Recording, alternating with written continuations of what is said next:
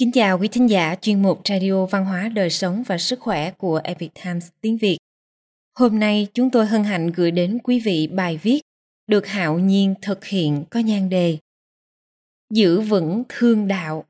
Bài viết được dịch giả Xuân Hoàng chuyển ngữ từ bản gốc của Epic Times Hoa ngữ. Mời quý vị cùng lắng nghe.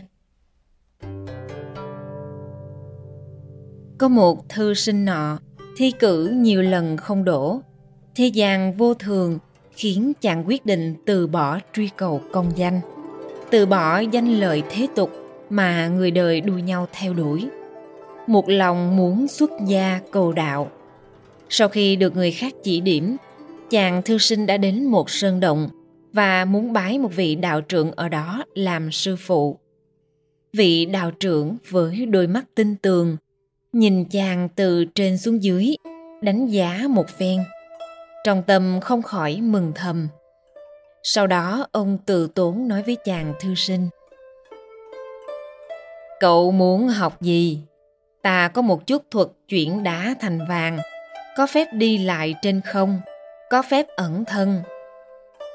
Chàng thư sinh không suy nghĩ nhiều, chỉ chân thành nói.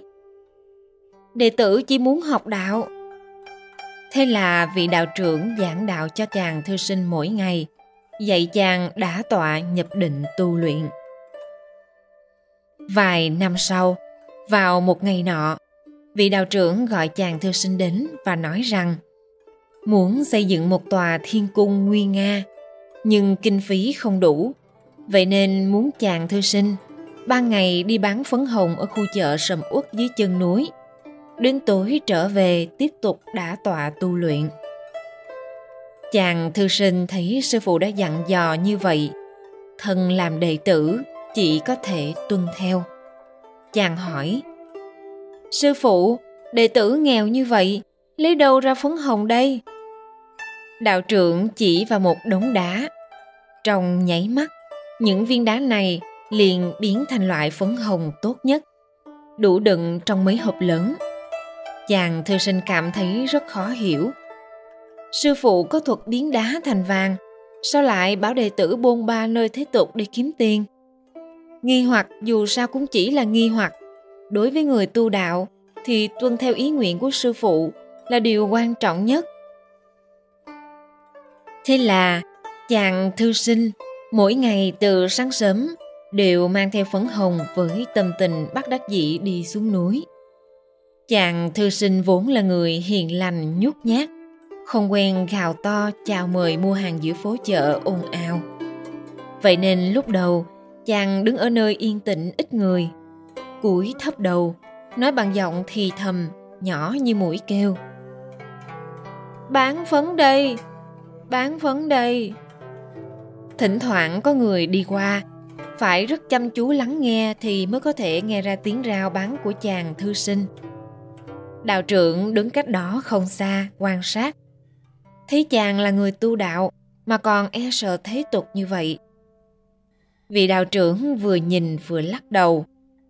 Ông biến thành một tên đồ tể thô lỗ, đến gặp thư sinh với một con dao trong tay, hỏi, ngươi đang làm gì?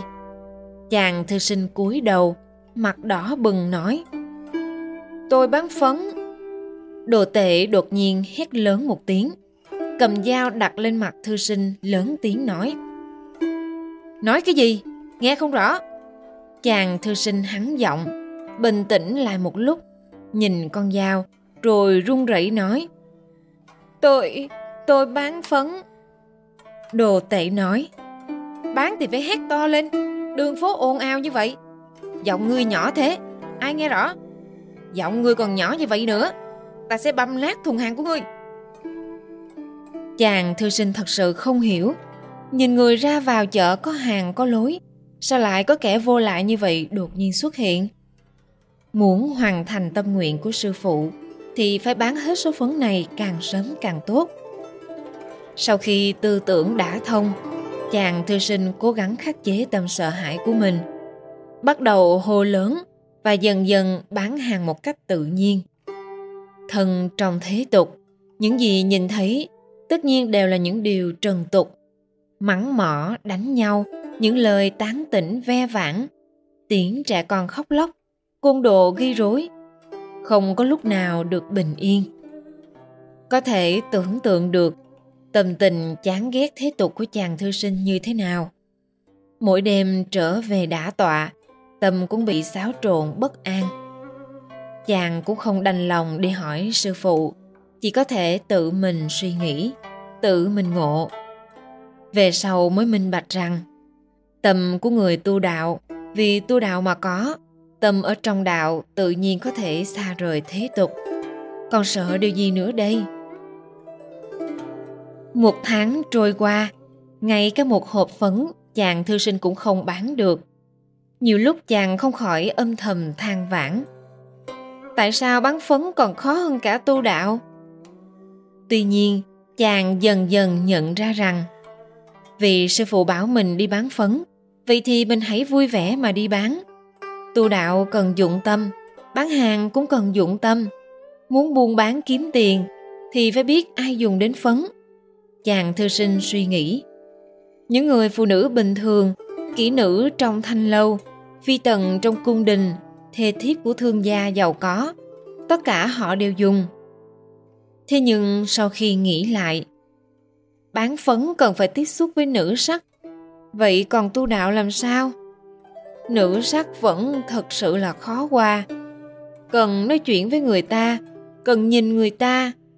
Đợi sau khi họ đánh phấn, còn phải nói xem có hợp hay không, có đẹp không. Một ngày nọ, chàng thư sinh chợt nghĩ ra rằng, dù là nam hay nữ thì cũng đều là người trong thế tục, đều là con người.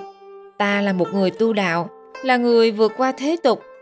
Mọi thứ trên đời, kể cả con người, làm sao có thể động được chí hướng của người tu luyện chứ? Nghĩ đến đây, chàng thư sinh không còn cảm thấy ngại ngùng khi tiếp xúc với mọi người. Tâm chàng thoáng một cái, lập tức thản nhiên. Chàng thư sinh bắt đầu tiếp xúc với đủ loại người bởi vì giữ vững tâm tính. Thế gian phồn hoa trong mắt chàng thư sinh cũng đều như chìm trong u tối vậy. Thế tục mà, không dơ bẩn mới là lạ. Lúc này, có một nữ thần ở thiên cung. Nhìn thấy suy nghĩ của chàng thư sinh, bèn muốn thử thách chàng. Nữ thần liền hạ giới, biến thành một thiếu nữ thanh xuân, cố tình làm ra các điệu bộ lạ lướt để thử lòng chàng trai.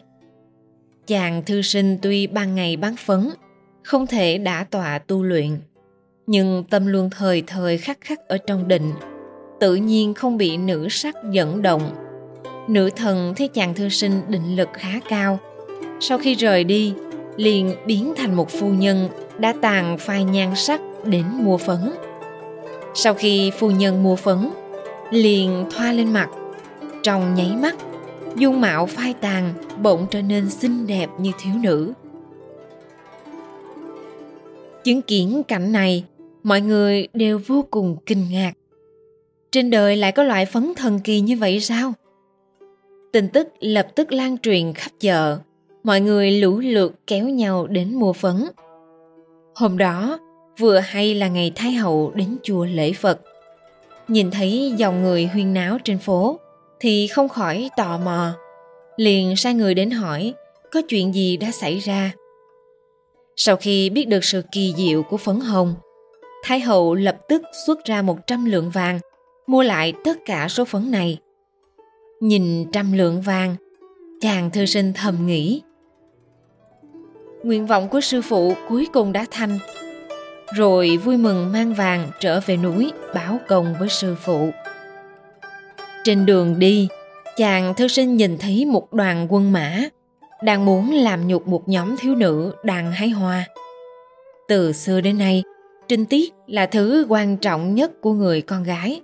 Sao có thể khoanh tay đứng nhìn? Tiếng họ hét rao bán lâu ngày đã làm cho giọng nói của chàng không còn ngượng ngùng như trước, mà rền vang như tiếng chuông ngân.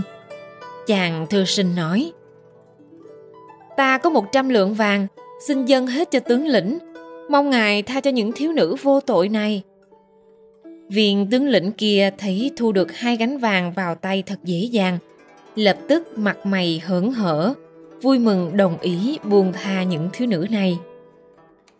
Thế gian thật là vô thường. Vừa rồi còn có một trăm lạng vàng để hoàn thành tâm nguyện xây dựng thiên cung của sư phụ. Nhưng chớp mắt đã không còn gì nữa. Chàng thư sinh không khỏi có phần thất vọng. Đành quay trở lại núi, kể cho sư phụ nghe từng chuyện đã xảy ra. Kỳ thực, vị đạo trưởng luôn quan sát quá trình tu luyện của chàng thư sinh.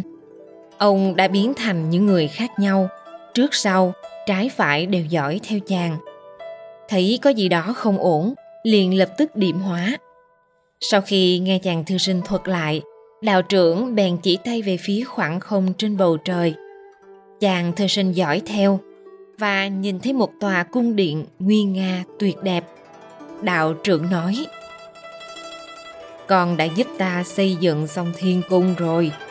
Đây chính là cung điện mà con dựng nên ở cõi trời, nhờ tâm không bị thế nhân lây chuyển trong khi bán phấn chàng thư sinh không khỏi oa một tiếng thì ra đây chính là thương đạo.